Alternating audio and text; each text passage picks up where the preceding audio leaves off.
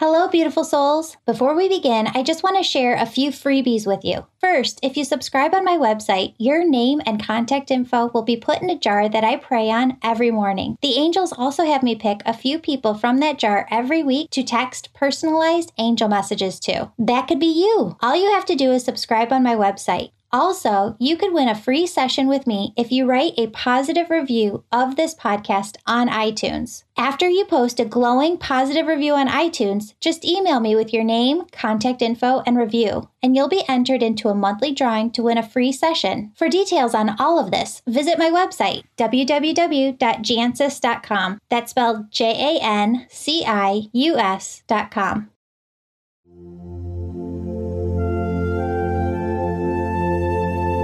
You're listening to Angels and Awakening, where we believe daily life can be lived from a constant state of love, joy, peace, bliss, ease, and grace. Why are people always searching for a better way to live? Because there is one. Life doesn't have to be stress filled and anxiety ridden you can make lasting changes that lead to a life you love. My name's Julie Jancius. I have the gift of connecting with angels and bringing through their healing, positive messages to my clients every day. Join us on the Angels and Awakening podcast each week as we explore big spiritual questions, interview experts, and bring through angel messages. I'm so excited you're here. Hello, beautiful souls. Welcome back to Angels and Awakening. I am so, so excited for our podcast today. We have on author Kay Eck.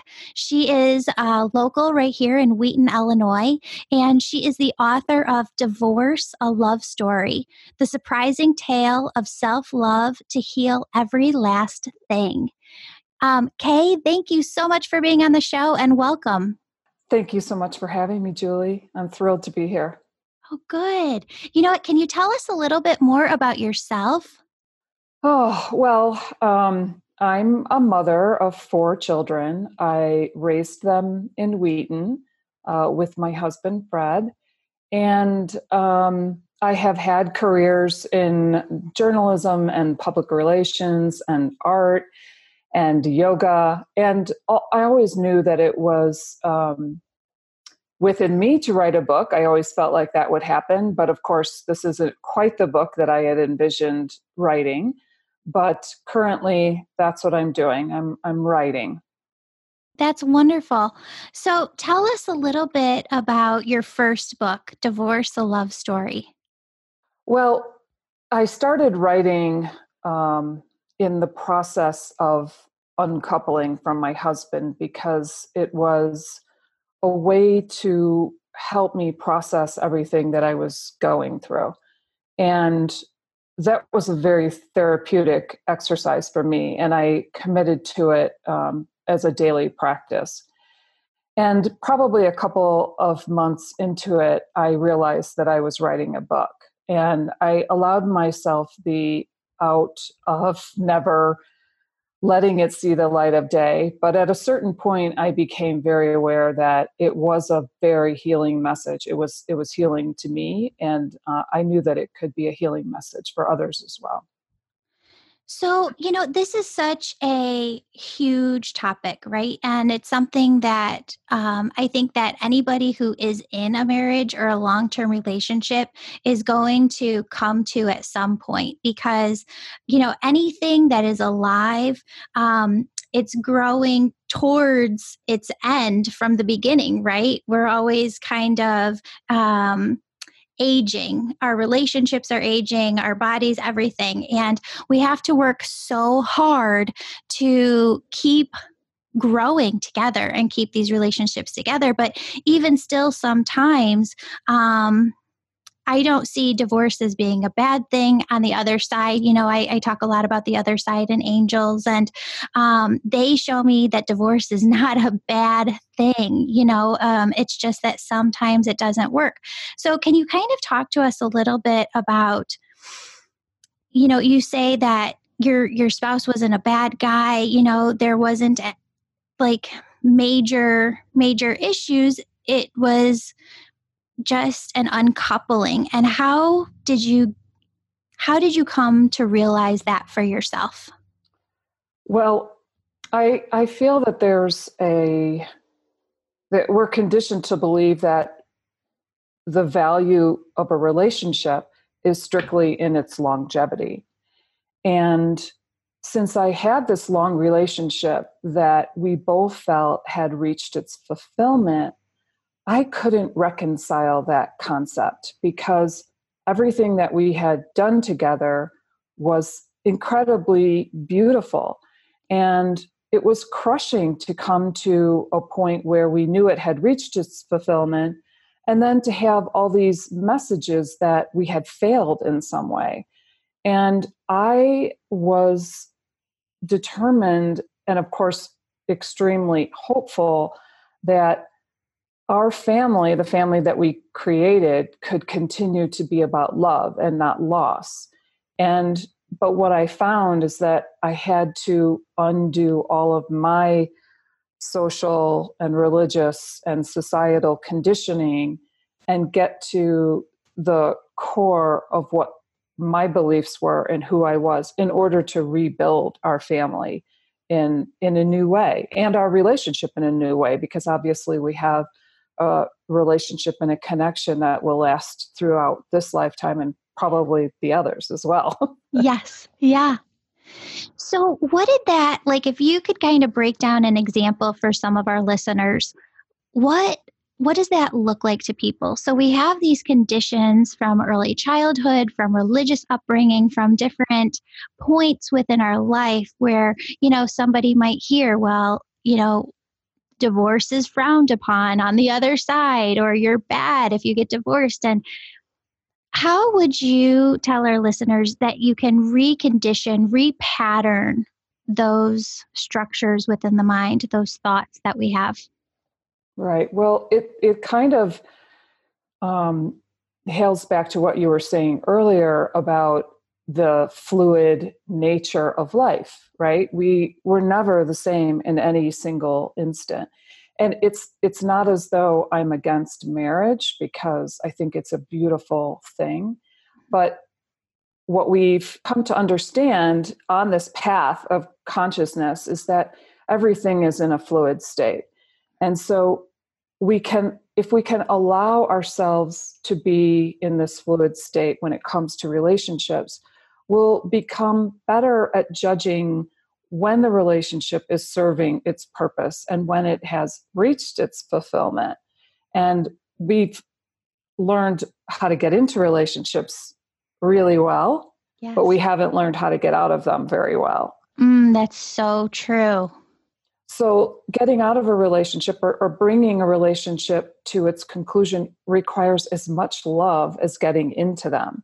Recognizing that your partner is a divine being and is on his or her perfect path is critical to that process. It's not easy. Conscious uncoupling doesn't make anything easier. In fact, sometimes it's harder because you have to look at yourself. You have to look at what core wounds you're bringing into the relationship and what's best for you um, so it's it's not a necessarily a, a smooth and um, sparkly path mm-hmm. but it is it's worth it if your goal is to keep the love and and continue your family yeah um, one of the things that I've been working on with my clients over the last couple of years, and I've really gone kind of deeper into in some meditation and prayer, is how much we as women have kind of dimmed our voice. And we're so getting that back now. We're really learning how to use that more as a collective consciousness again and on an individual level. And you talk about the path to self love is the most important job we'll ever have. You said it's one of the most important and hardest things we'll ever do. For somebody who's just coming back into their voice and really learning how to feel their feelings again and speak their needs, where do they begin?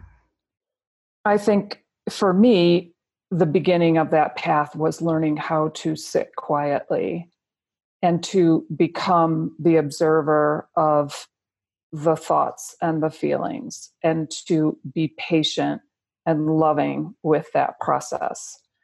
And to recognize how easy it is for us to distract ourselves from what's coming up from within. It, it's so easy. And it's not the necessarily the big obvious things like the addictions and um, all of that, the distractions, but they're they're so subtle as well. It's so easy just to turn your focus from the sadness that you feel to the thought that you should be happy.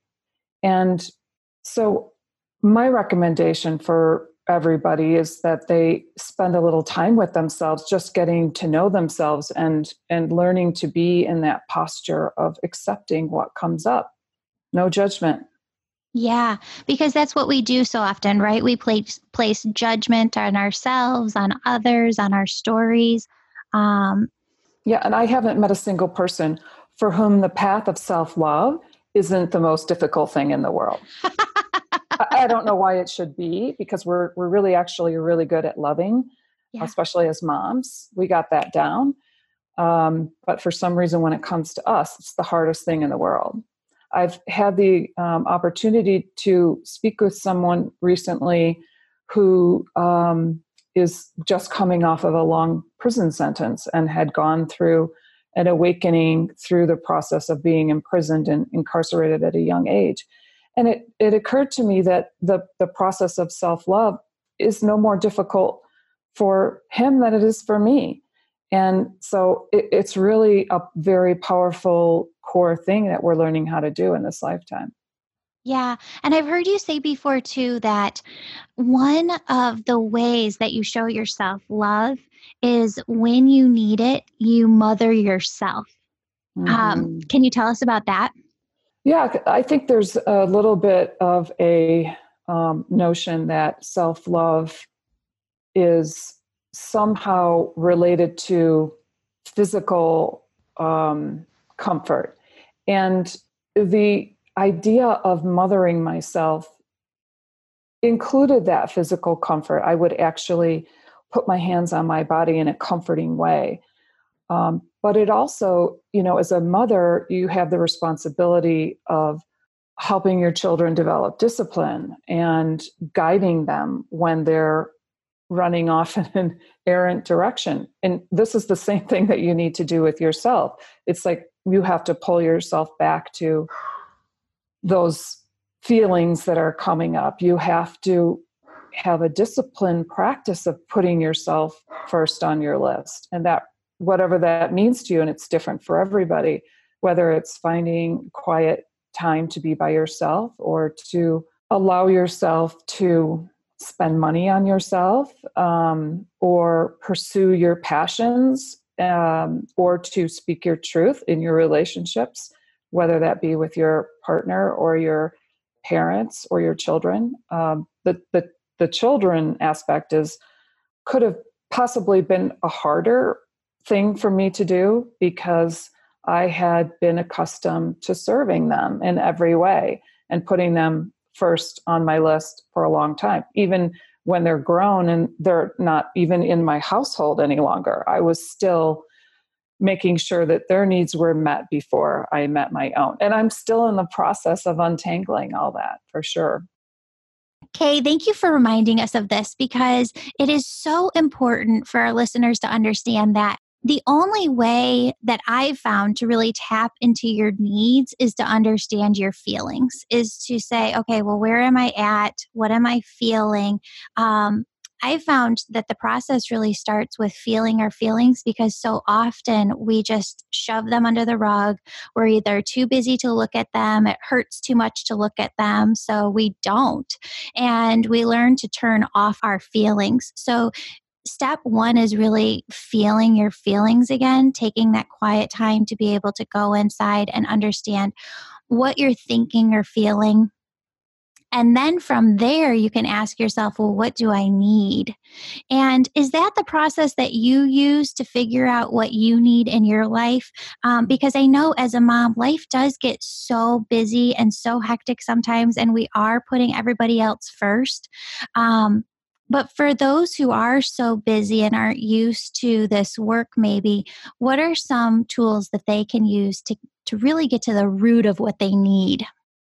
Oh, this was such a big issue for me because one of the things that launched me on the writing of this book was the fact that even though Fred and I had been uh, in our relationship in a really good way, we were there was no just no dysfunction, there was no cheating, there was no we treated each other kindly and well for many for all of the years that we were together. And yet i felt so much shame at uncoupling that i couldn't even utter the word divorce. And for a very long time i didn't tell any of my friends or family what i was going through.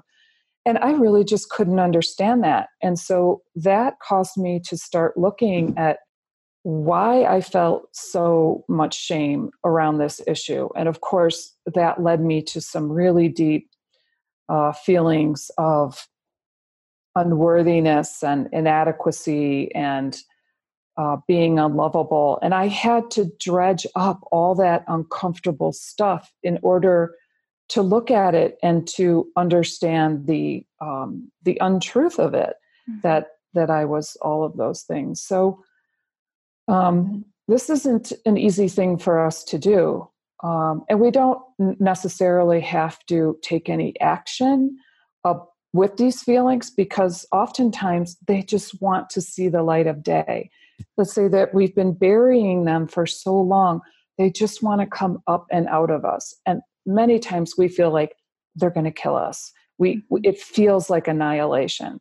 And I encourage people to summon the courage to sit with it so that they can find that the feelings that are coming up are not going to kill them they're going to free them they mm-hmm. just want to be released from your the cells of your body and once you discover how this process works you can begin to recognize immediately when some feelings come up and your initial reaction is to distract yourself from them. You now have the knowledge and the um, the ability to sit with it so that it moves through your field so much more quickly. So you become a master at being human. You're you're feeling the feelings you're recognizing them and then they're leaving your field and it leaves so much more space for peace and contentment which in my own life if somebody had asked me what did i want out of life? it was top of the list peace of mind. Peace of mind i just want peace. Mm-hmm. and that was obviously something that i i never felt because i had all this stuff buried inside. And so that is what i learned about about this process is that those that peace is achievable i love that thank you that's so beautiful at one point i had chills yay um you talk about bringing consciousness into our relationships. And I'm wondering for those who are working on creating a better relationship, creating a stronger partnership, where can we bring more consciousness into it? Well, I have to say that this is definitely something that I am still learning.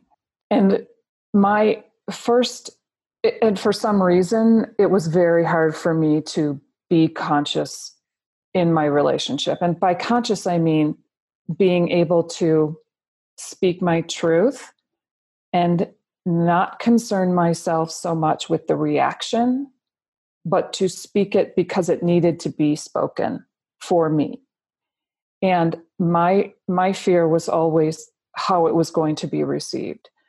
And one so my practice in that was to start speaking the truth to myself like what is it that i'm really feeling here? And and what what is my truth? And as i became a little bit more comfortable with that i could bring more of that into my relationships. And this is really for all relationships. It's not just um, par- you know marriage partnerships uh, marriage or partnerships. And so it's also being willing to be quiet and not to react to what someone else is saying until you can really let it sink in. Our oftentimes our first reaction is is to defend or to get triggered or to shut down. And um, we have to recognize that that's that's us it's, it has nothing to do with what the partner what your partner is saying it's what it's creating in you that needs to be explored and so being able to sit and listen and hear and not defend from the ego place is is critical to the process and I've heard you talk a little bit before about the shadow self. Um, does that kind of tie in there? Absolutely, because um, we th- this is a part of who we are, and I'm not going to pretend that I understand where it comes from because I lived a pretty good life. You know, I didn't really express my shadow side all that much. I mean, I'm I'm just a normal human being, but we the shadow aspect we don't really understand where that's coming from. It could be coming from past lives that we're wanting to reconcile in in this lifetime.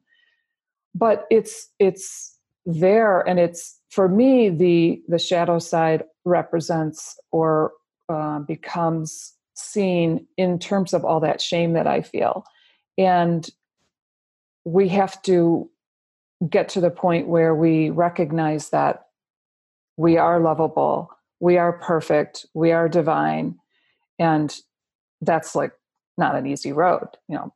Yeah. Um, and I love that part about it too, because, you know, at the beginning of the spiritual journey for me, I was listening to all of these spiritual teachers and I was, um, I get, I don't know if it was me or the way that I was hearing it, but I would think to myself, well, it's all about living in this high vibration, living in this high vibration 24 7. I teach my listeners how to open up their crown chakra, get into more of a blissed out theta state. And that was the message that I was hearing from a lot of people live in this state 24 7. But as a mom, as an entrepreneur, as somebody who loves to create in her life, you have to be human. You know, you have to kind of be able to shift. I think of it like shifting gears in a car between these different states of being. And I do see that as being our humanness of really loving all of these different aspects about ourselves, loving the creation process, loving the being process.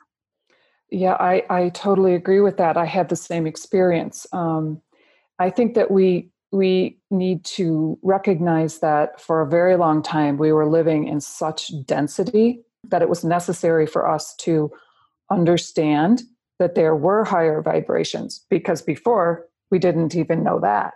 So, all of the spiritual books and the teachers and um, all of that I find was absolutely necessary on my path so that I could start poking up into those higher vibrations and feeling. Oh, yeah 100%.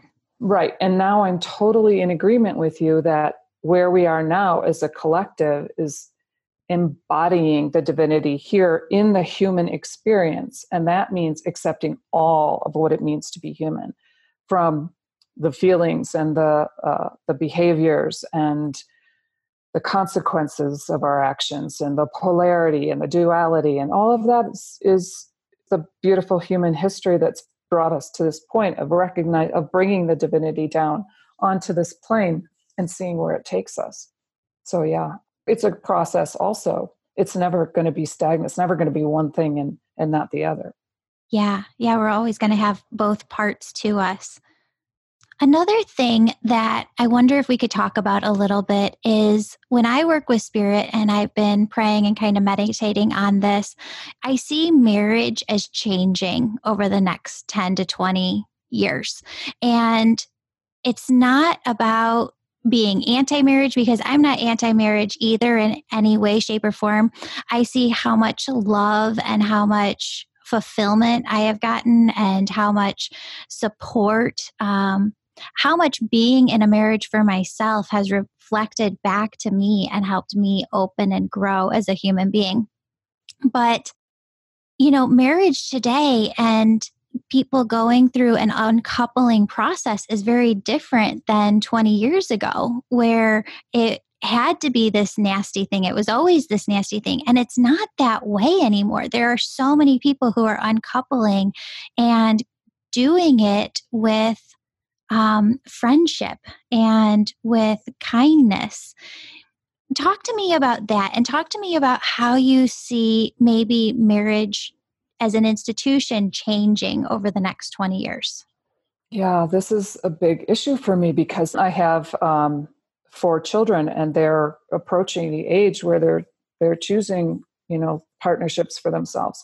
And one of the things that I realized after I wrote the book is that in a million years I couldn't advise them to stand together in front of a group of people and proclaim that they were going to be together forever no matter what because that's just um, a folly a little bit.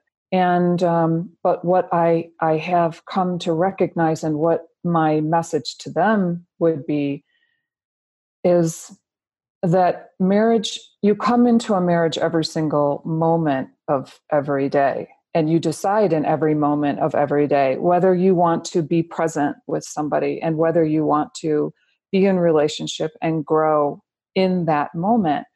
And so it's a it's a process of um, a da- it's a daily practice like like anything and um, they get to decide how, what shape and form that takes. If they want to pledge their love to one another in front of their families and friends i'm all for that um, but i do think that we need to talk about the fact that there there can be a natural arc to a relationship where it has served our growth um, and and to recognize when it no longer is serving our growth. And that doesn't mean that it's that it's going to be an easy process because you have a lot of shared history and love and friendship. And if you can allow it to become something new then it will serve it will continue to serve you. And um, so i feel that that is where we're headed uh, with with marriage. And a lot of young people obviously aren't taking the traditional route of institutional marriage one of the things that was really kind of jarring and shocking to me in the process of uncoupling was um, how much control the state had in our relationship. For instance, you know, we had to petition the court to dissolve our marriage. And when we, um, because we gave them the right to do that when we, you know, signed off on their paperwork. And in the early stages of our uncoupling, our desire was to um, just d- try to dissolve our marriage without lawyers. And we were told that we couldn't do that. And then uh, we tried to hire the same lawyer to represent us both because we had already written our agreement. And we were told we couldn't do that. Then we tried to get lawyers in the same firm. We couldn't even do that. So the, the, the, the whole system is set up in an antagonistic way so that the lawyers are trying to draw us, draw the case out, trying for each of us to get more leverage or property or whatever and um, that's just such an and that's not what we wanted but it's very easy to be led um, down that path because you're feeling very vulnerable and it is a very raw time because it, it's challenging and um, so it's very easy to be led in that direction and you have to be very conscious to to always be making the choices that you feel are going to bring you to the outcome that you desire and i would suggest that that desired outcome is love. That is what we want. And when we are feeling defensive and protective of ourselves, our hearts, our property, it's representative of the fear that we're not lovable or we're not that love is going to be lost. We're losing the great love of our lives, and we may never be loved again. So, recognizing that what's actually beneath some of those feelings that fear of being alone of being separate are are th- the things that we need to look at because they can be the things that are driving us the most. Oh absolutely. Always. yeah. It's um, almost never the surface the, sur- the surface thing. Yeah. Yeah we have to go deeper. I'm wondering too if you could see you know 20 years down the road, marriage changing in a way where the financial structure is different.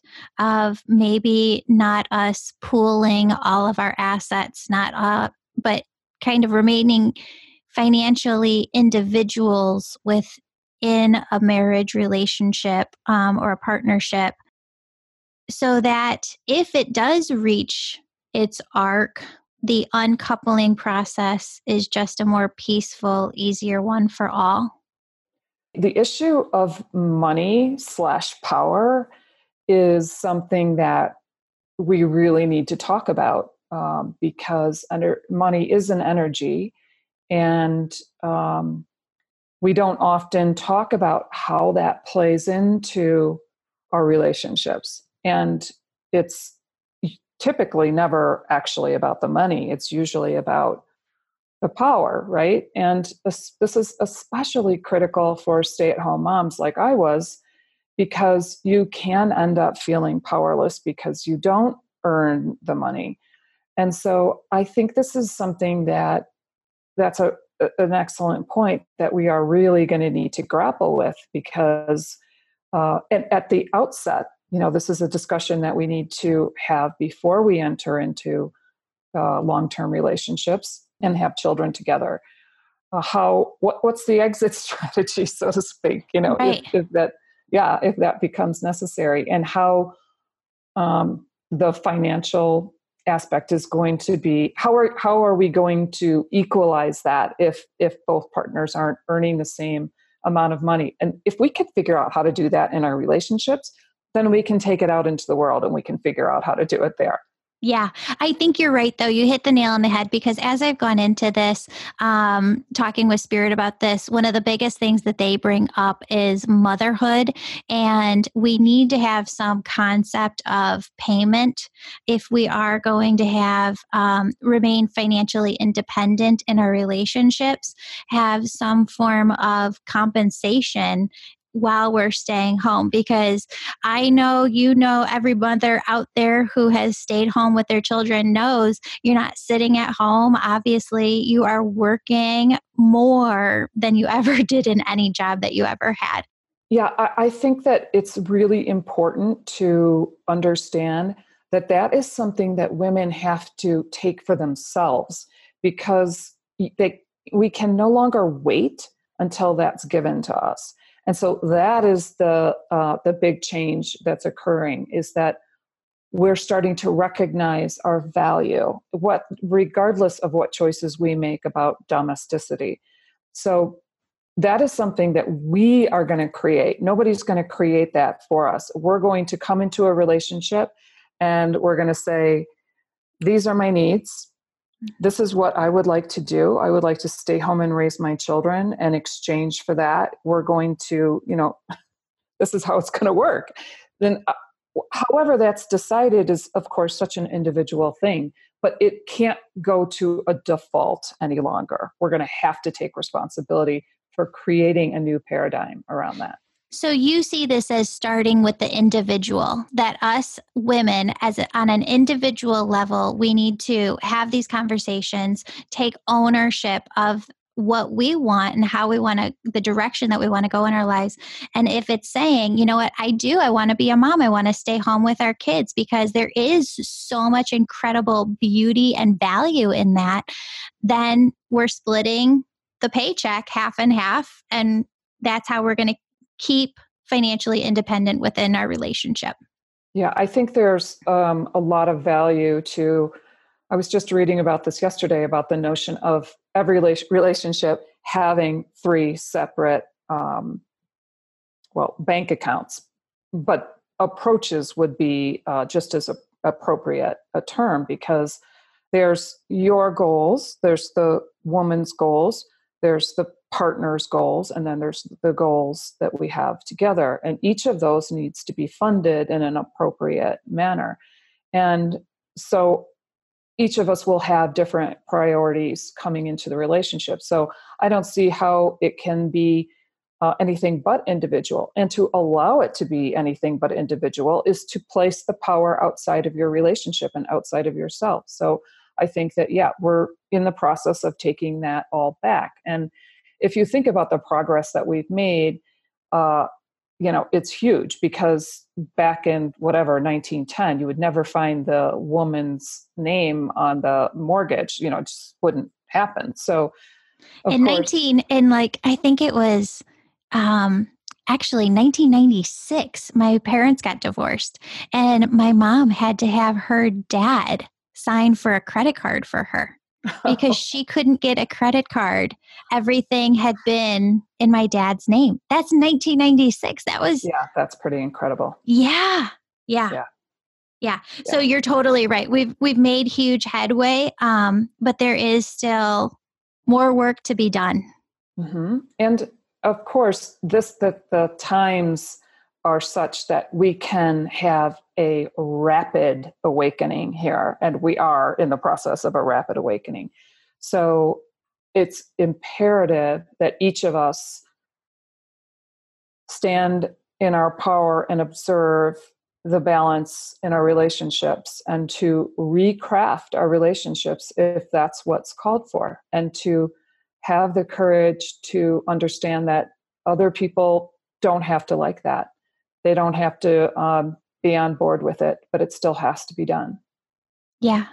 Kay, can you talk to us for a second about the kids and how, you know, for people who are going through this or thinking about uncoupling, I'm wondering the biggest question that they have um, is the kids. I mean, they almost sometimes base the decision on the children. And yet, energetically, the children are so much better off when they're in um, a loving environment with both mom and dad are happy and true to themselves. And so, how do you explain this? What is the advice that you give the women that you work with? Oh my gosh, this is such a power packed point. There's so much to unpack when we talk about this um, issue. For me, it was definitely oh, the most heart wrenching and heartbreaking and difficult part of the whole process is because in my mind I had promised a some kind of forever to my children. And it was very hard for me to break that promise when in fact what I had promised them was an illusion and an untruth. And um, I the only thing that kept me going in a process that I felt was best for me was, and best for my partner as well, was the fact that questioning whether I would ever encourage them to stay in a relationship that wasn't serving them. And if I couldn't recommend that to them, how could I recommend that to myself? And so for many years it was a back and forth because I was committed to that illusion. And I you know in, in some regards it, it was an ego related issue because I had been conditioned to believe that a long marriage was a good marriage. And so th- I understand that this is probably the most difficult thing for women because as moms you don't want to break the hearts of your children. That is the uh, that's the worst case scenario. And um, but i also felt that i owed it to them to provide the example of what it means to be in your truth and to put yourself first. And if i couldn't show them that who was going to show them that? So you know the idea that this is better for kids. I i don't entertain that because i don't know. Mm-hmm. And what i do know is that as souls they chose me and their father as parents and that their higher self knew exactly what they were getting into and knew that this was the best way for them to learn and grow and expand as souls on earth and so I have to trust in the divine plan that everything that is presented to them in their lives is for their growth and their development and their highest good. So, what else can you do? Yeah, yeah. because they don't like it. It's not easy for them. It, it does break their hearts. Um, it shatters the illusion for them as well. But if we can get to a greater truth, then it's all going to serve, it's going to serve us all in the end. Yeah. Is there a way for this generation to present it to children today uh, you know because i've seen this in my own life you know when somebody in the community or somebody at school is going through a divorce you know and and my daughter will come home and talk about it and we'll say well it's never going to happen but you are creating that illusion when you say that because I see us together, you know, and I see us together the long term. But I think just in general in marriage, we don't know what's going to happen 30 years down the road. And of course, and the message that you've just given your child is that staying together is more important than the individual truth. I mean, you know, that is what what you've just said, but I think there is another way of saying it. And that's what I wished I had been able to do when my children were young is to is when they come home with fears like that is to say, in a relationship, you get to choose every day whether you're going to be together or whether it's better for you to be apart and you always have to listen to what's best for you because that's that is your primary responsibility is to make sure that your needs are being met and your dreams are are being fulfilled and um, you're being the most important person in your life so I think there's a way for them for you to model that this is how a relationship works. It's an it's an everyday decision. It's an every moment decision. Yeah, I agree with that. And of course, our first instinct is to protect them and make sure that they're not feeling anything that they don't want to feel. And so we're just training them to, to avoid it down. feelings. Mm-hmm. Yeah, you're so right on. I love that. So we can actually come to our kids and say, this might be better for that person at this time in their life. And we always get to choose. I love that every day we get to choose if we're going to be together. And yeah, and to, yeah. And to, I mean, it's a way of showing them that the power, the, the power of their life resides within them. Oh, and that that's no, perfect. No one outside of them gets to say what yes. happens and why. Yes. They're the ones that get to decide. Yes. I want to talk about men for a second because there are so many men who are great guys that have huge hearts who really want to just do the best and be the best here. But I have actually had 80 year old, 70 year old, 60 year old women come to me and say, There's no passion left in my relationship. And I don't know if I want to spend my last years living with no passion. So I'm kind of breaking down two different things here. We have females who are feeling just the mundaneness and no passion there. And there are men who want to change, there are men who don't want to change, but I really feel into the male energy. They're so confused right now about who they're supposed to be, what they're supposed to be.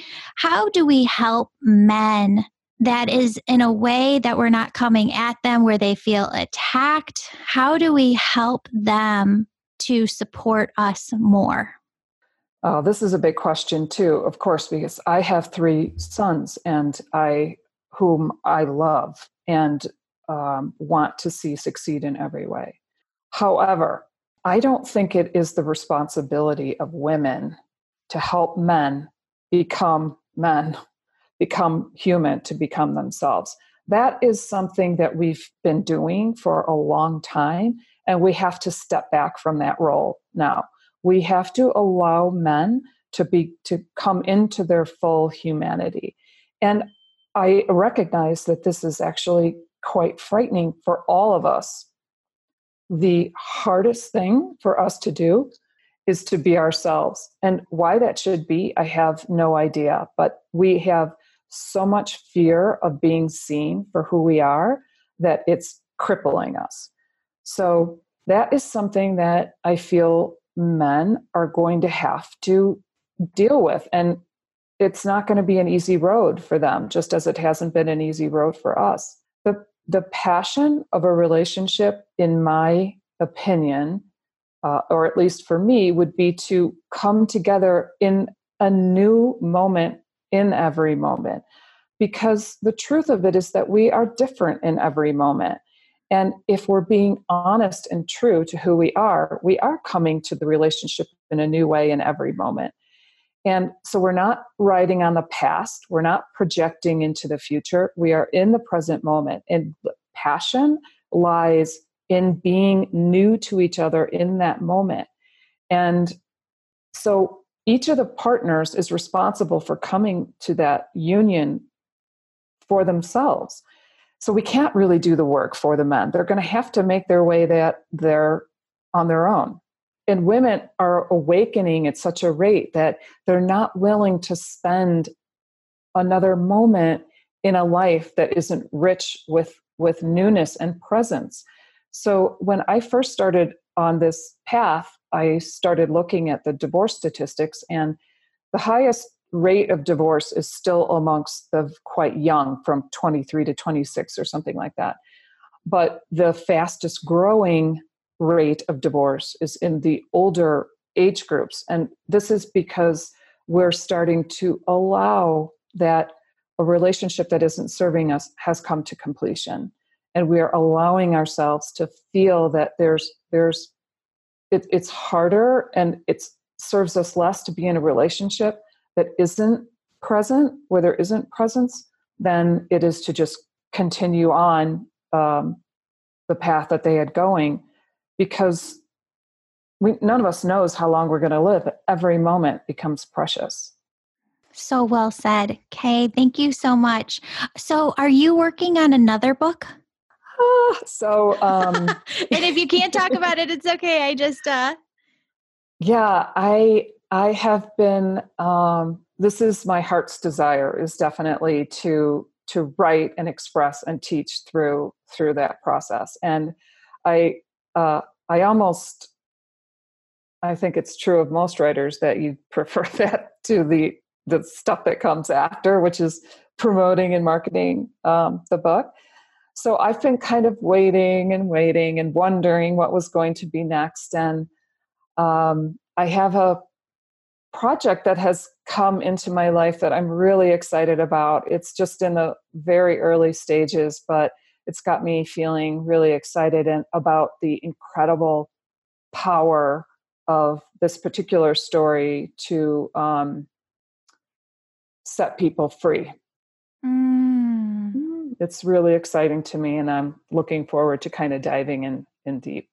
That is so exciting because that's where we're all at right now is this awakening and setting ourselves free. So, what a gift. Thank yeah. you. Mm, my pleasure. You know, Kay, I always ask everybody on the show, who do you think that I should interview next? Who do you know that I should interview? That is such a hard question because I know so many incredible souls who are doing such incredible work. I mean, my my network of teachers. You could give is, me a couple. okay, okay. So, um, one of I, I, have a friend. Um, her name is Alexa Shell. She's a children's book author, and she teaches uh, yoga to children. And um, she is deeply passionate about helping younger people who are challenged by the heaviness of the times. And mm-hmm. she is honestly, she's like an angel on earth. She just has the most loving presence. And um, she's written a couple of children's books.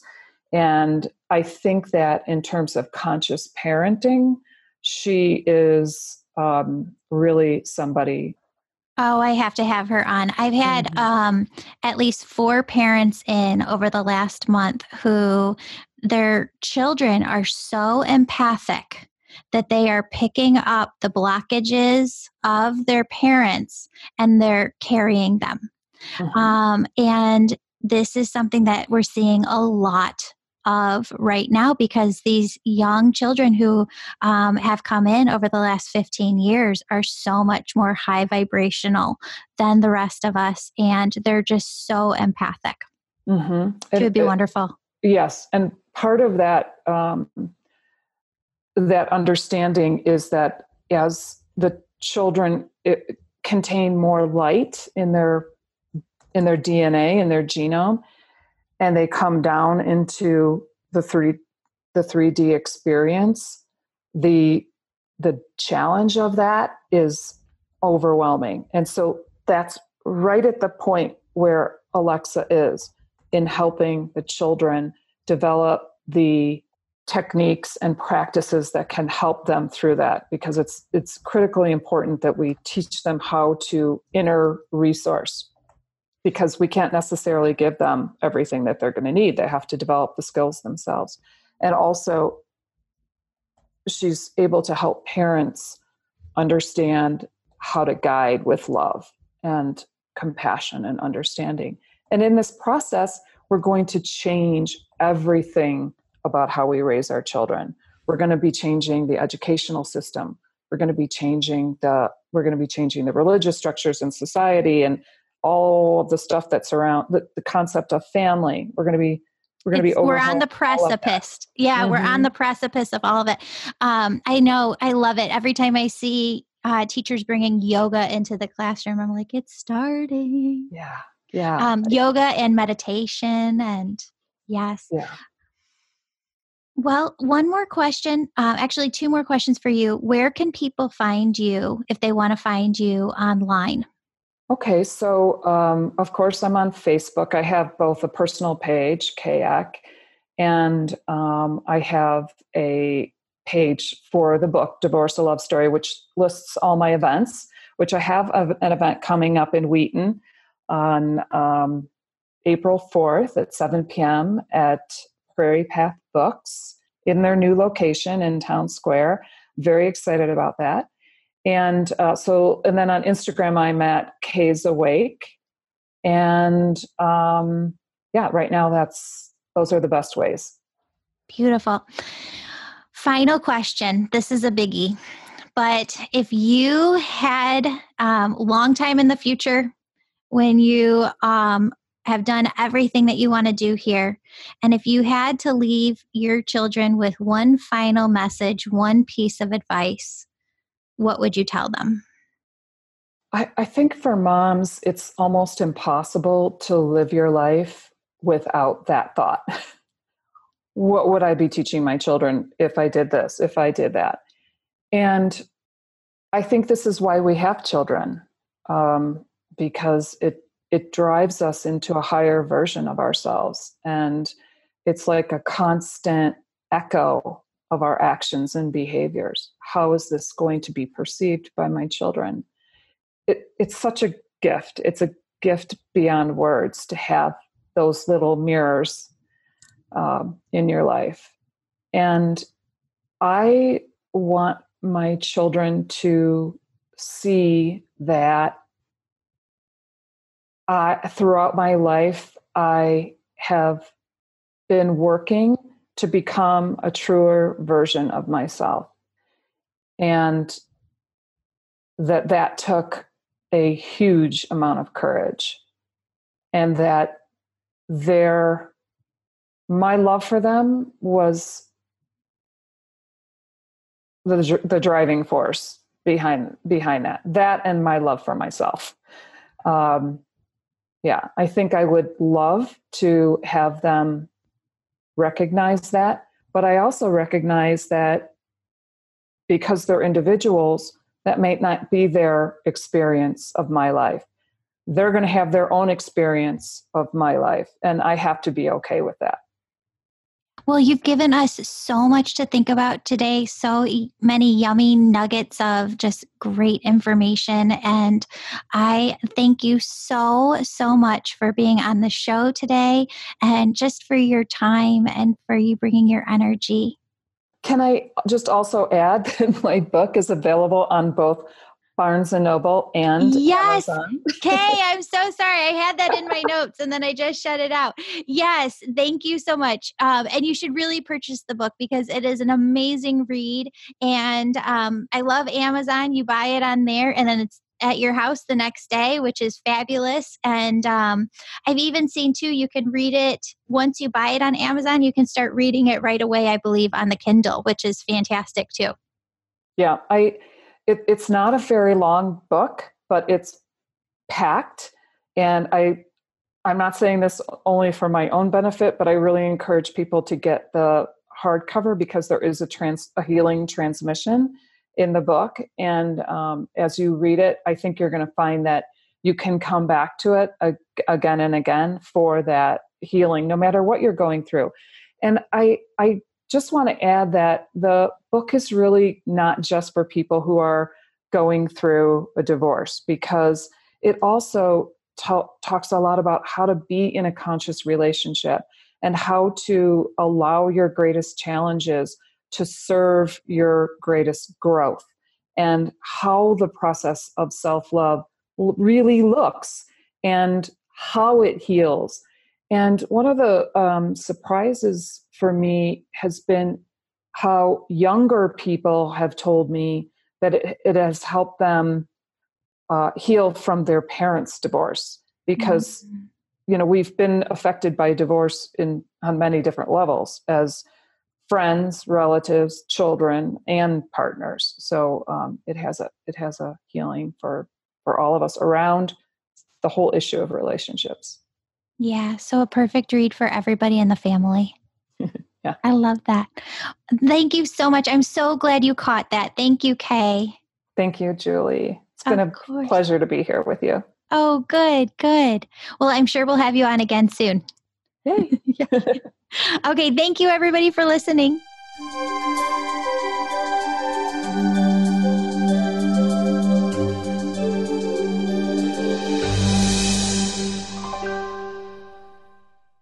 My dear friends, you don't know what an incredible, huge, huge, huge blessing it is to this podcast when you write a glowing, positive review for us. It truly helps us get the best experts on the show. I know this might sound a little complex, but if you send me an email after you post a glowing, positive review here, I will put your name into a monthly drawing to win a free 30 minute angel message session with me. And it may just be broadcast on this show at a later date. Your name will be kept in the drawing every month until you win. When you email me, don't forget to include your name, contact information, and positive review.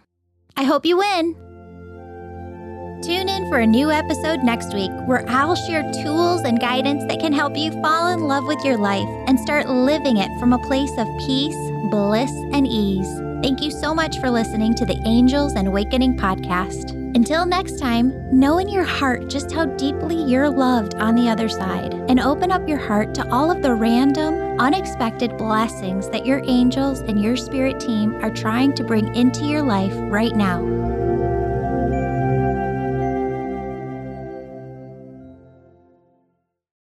Disclaimer This podcast provides general information and discussion about energy healing, spiritual topics, and related subjects. The conversations and other content provided in this podcast and in any linked materials are not intended and should not be construed as medical, psychological, and or professional advice. If the listener or any other person has a medical concern, he or she should consult with an appropriately licensed physician or other healthcare professional. Never make any medical or health related decision based in whole or even in part on anything contained in the Angels and Awakening podcast or in any of our linked materials. You should not rely on any information contained in this podcast and related materials in making medical, health related, or other decisions. You should consult a licensed physician or appropriately credentialed healthcare worker in your community in all matters relating to your health. If you think you may have a medical emergency, call your doctor or 911 immediately. Again, angel messages, energy healing, and the information you receive here does not constitute legal, psychological, medical, business, relationship, or financial advice. Do not take any of the advice given in any Angels and Awakening podcasts or sessions in lieu of medical, psychological, legal, financial, or general professional advice. Please note Angels and Awakening is a podcast produced by Chicago Energy Healing, a company with locations in Wheaton and Naperville, Illinois.